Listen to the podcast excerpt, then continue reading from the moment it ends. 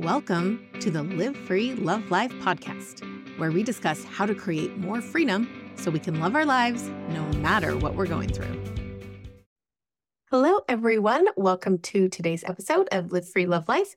Today, we're going to be talking about how we can design our lives to give our brains freedom, which then allows us to have more freedom to be who we want to be and show up the way we want to in the world. Our brains are incredible. But if we don't understand and accept how our brains work, we often end up sabotaging our freedom and making it impossible to do what we want.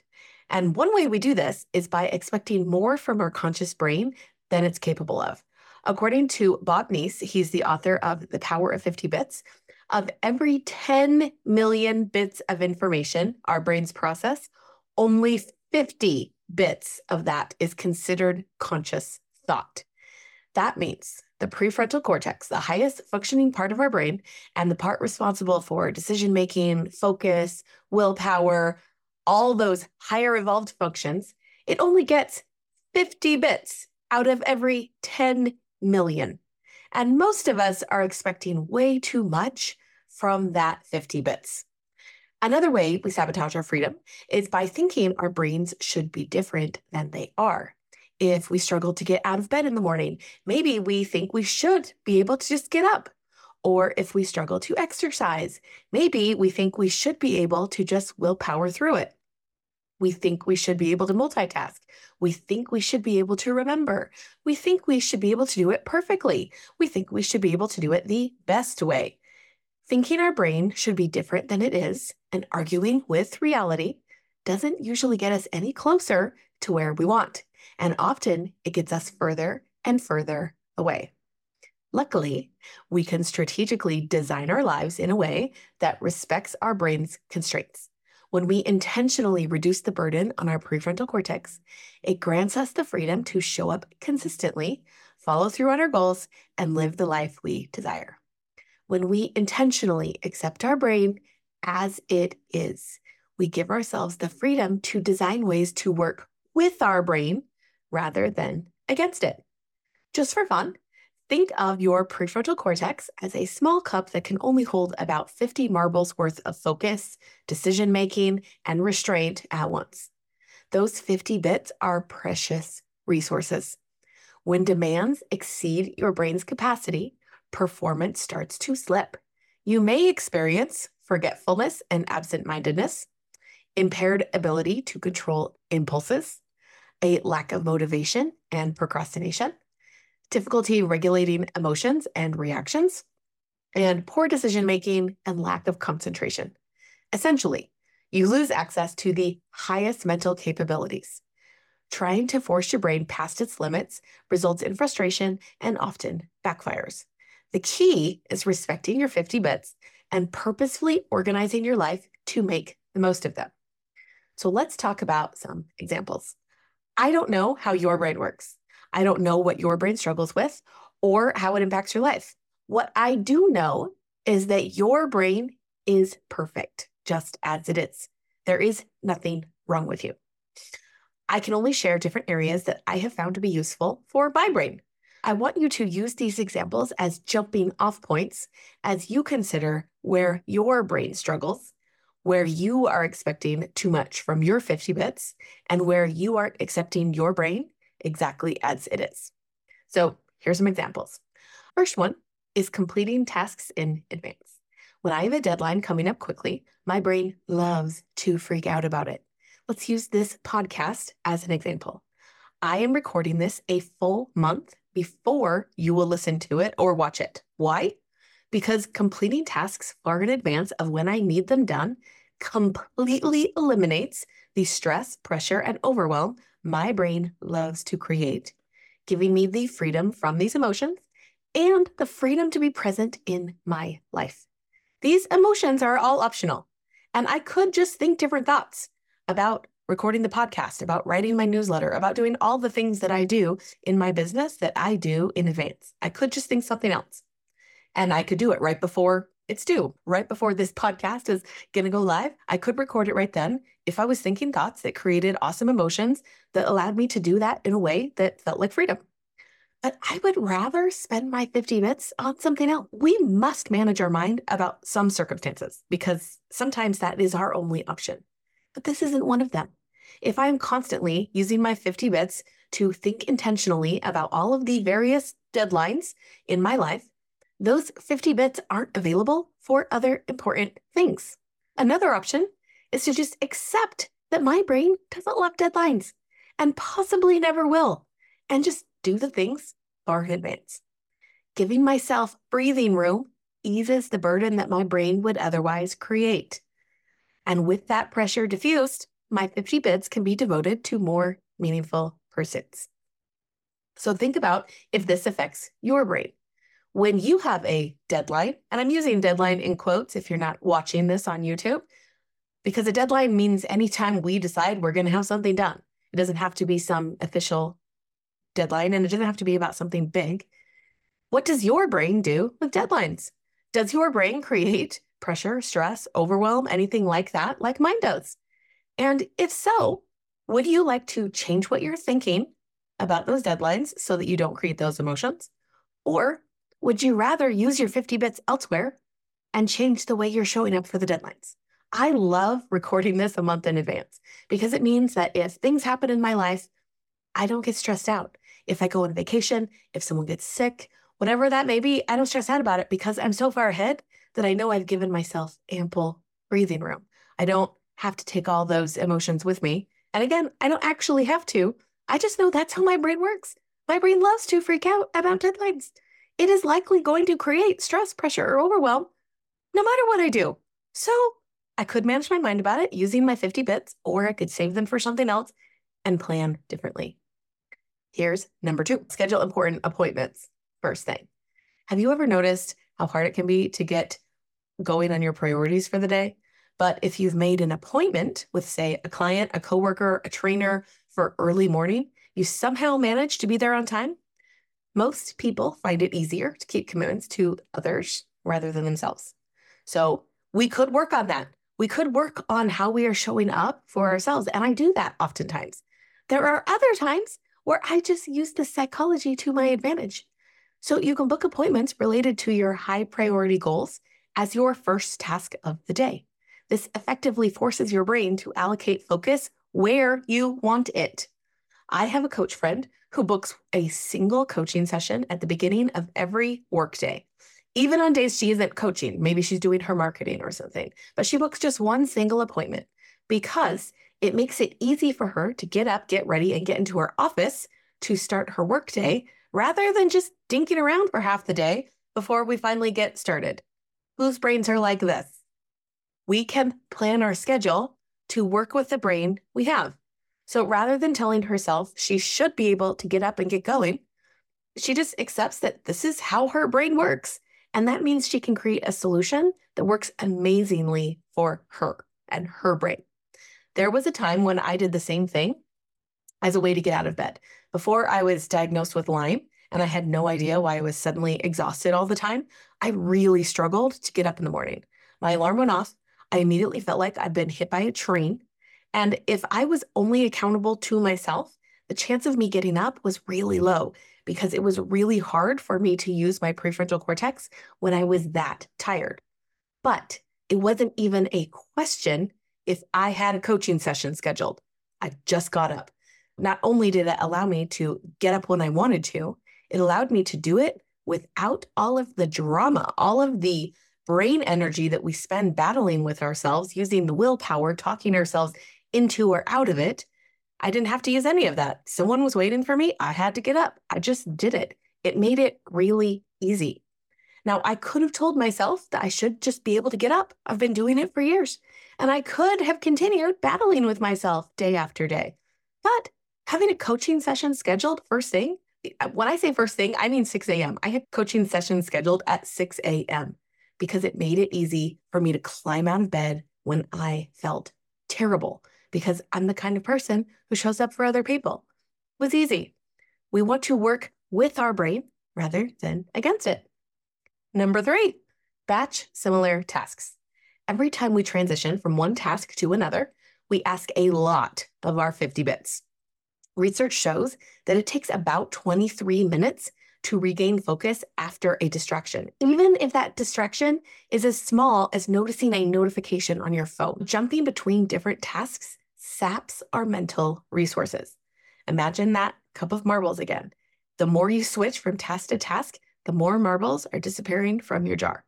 Each transition forces your prefrontal cortex to reload with new information. This slow switching cost drains your 50 bits. According to Daniel Levitin, he's a professor of behavioral neuroscience at McGill University, that switching comes with a biological cost that ends up making us feel tired much more quickly than if we sustain attention on one thing. Streamline things by batching together similar activities. Devote a block of time just to phone calls, for instance, and then another chunk for creative work without any task switching in between.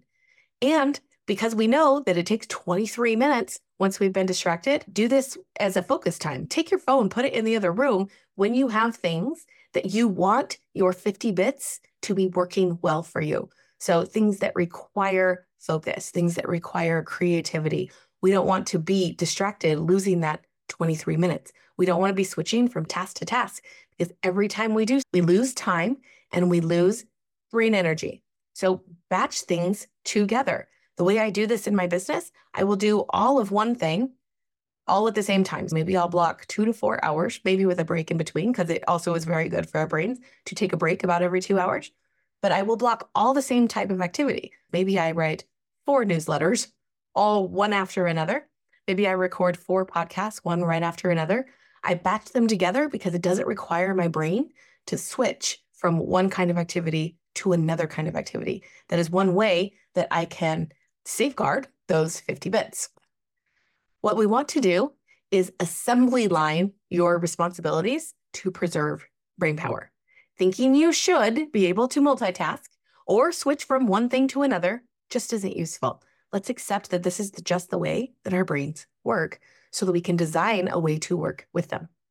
The next one develop systems and processes. Deciding how to approach each task from scratch overtaxes your prefrontal cortex. The solution is to implement systems so certain activities can run on autopilot.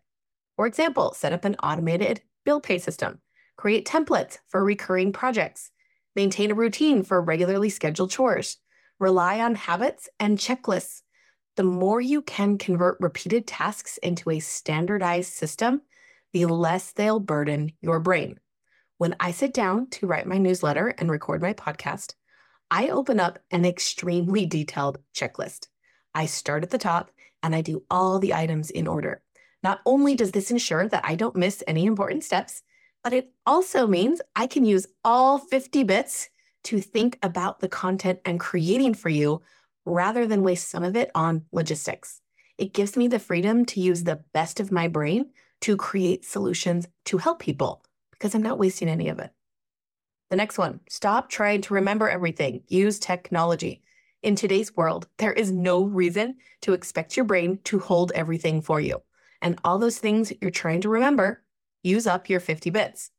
Anything you can put on auto will save your 50 bits for the things that are the most important to you, like auto billing, auto payments, subscribe and save for the things you're always running out of and have to remember to buy. I don't ever have to remember to buy uh, dish soap or laundry detergent or garbage bags. So many of the things in my house, I just have them set on subscribe and save. I don't have to remember to buy all of them because I've just set it up to happen automatically, which frees up my brain, which means I'm more able to show up in my life the way I want to because I'm not trying to remember all of it. Set reminders on your phone. These could be daily reminders. I use the reminder app. They could be things that are way off in the future. I use my calendar app for that. There's tons of useful apps for this kind of thing. Use them. We all have a phone in our pocket pretty much every second of the day. Use it. Use those things to offload things from your brain. Thinking you should be able to remember all of it, it just isn't useful because our brain has a lot going on. This is what I mean by expecting a little too much out of your 50 bits. 50 bits out of 10 million are for conscious thinking. Let's not use those 50 bits on things that our phone can do for us. The next one schedule your to do list and your priorities. A running to do list takes so much space in your brain and uses so much of your 50 bits because your brain keeps thinking about everything on there until it is done. Alternatively, scheduling a time to do each of those things means you no longer have to think about them. That does mean that you will have to follow your calendar. Otherwise, your brain won't believe they're taken care of and will continue to think about them until they're done. It's not the scheduling that saves your brain from thinking about it your brain has to believe that once it's on the calendar, you will actually follow your calendar and do it. If you are willing to do that, it frees up so much brain space and it frees up your brain to do the things that are the most important to you, which might not be keeping track of every single thing on your to do list. Maybe that is not the most important thing in your life.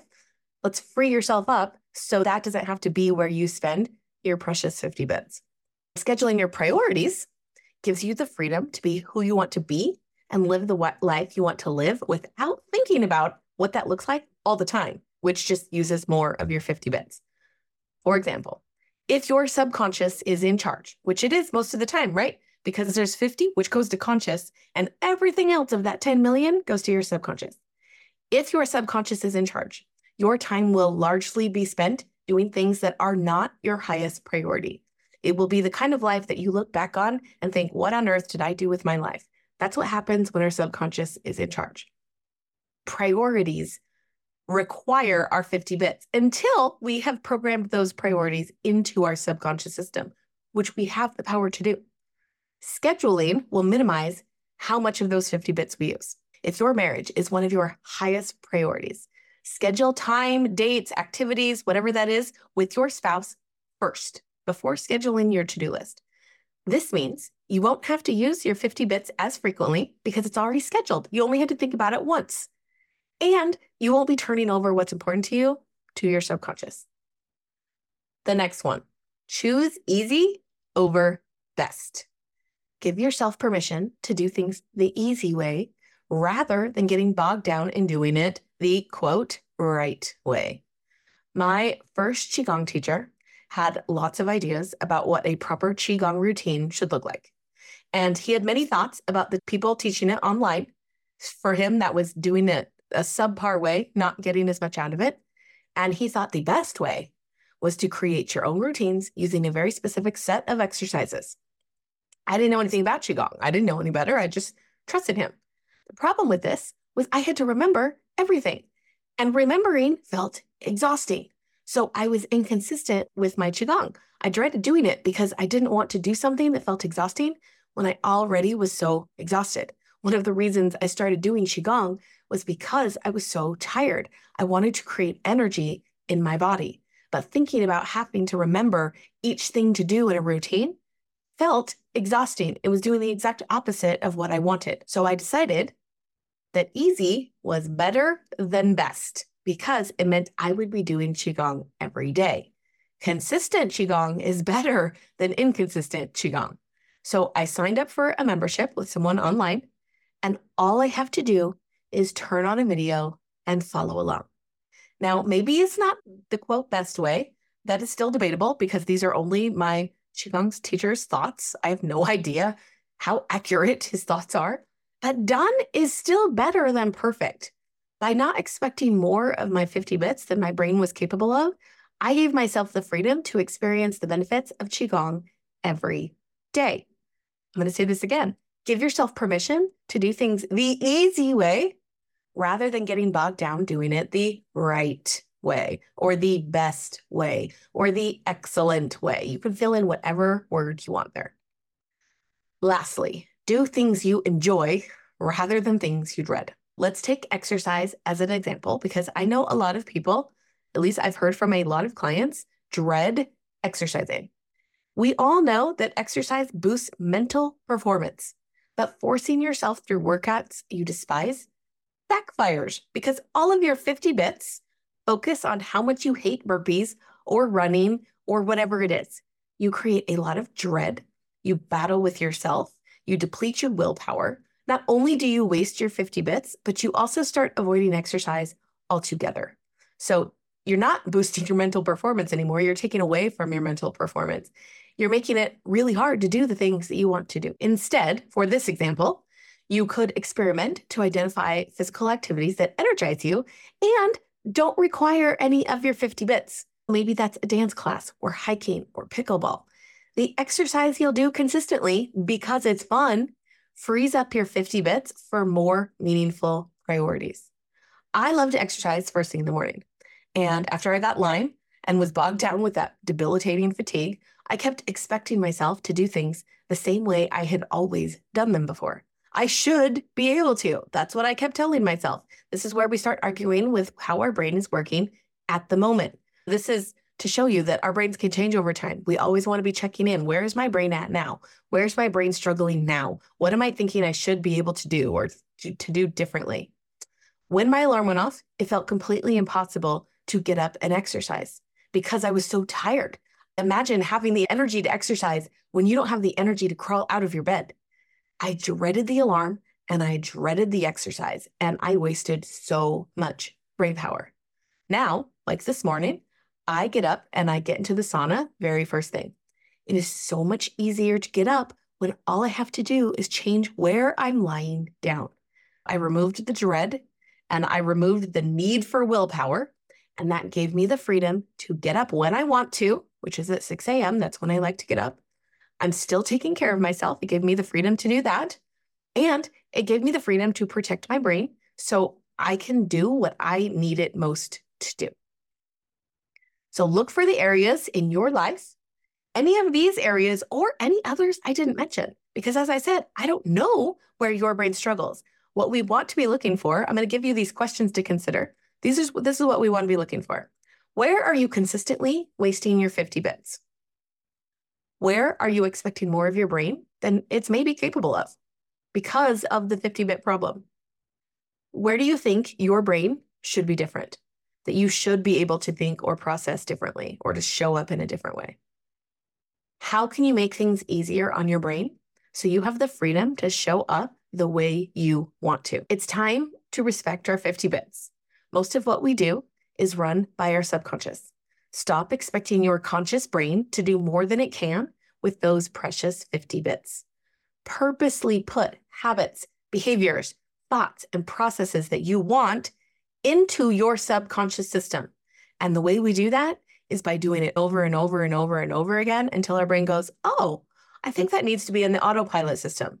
We can put awesome things into our subconscious into that autopilot system. We have to do it on purpose by repeating, repeating, repeating. Design your life to use your 50 bits wisely and set yourself up for success. Try incorporating some of the tips I've given you today to give your prefrontal cortex the space it needs to perform at its highest capacity. The more you can automate, streamline, and simplify, the more focus you'll have available each day to direct towards your most important priorities and living the life you want. Live free, love life, my friends. If you enjoyed this podcast, you might want to check out my Live Free, Love Life membership, where we actually do the work of creating freedom so we can love our lives.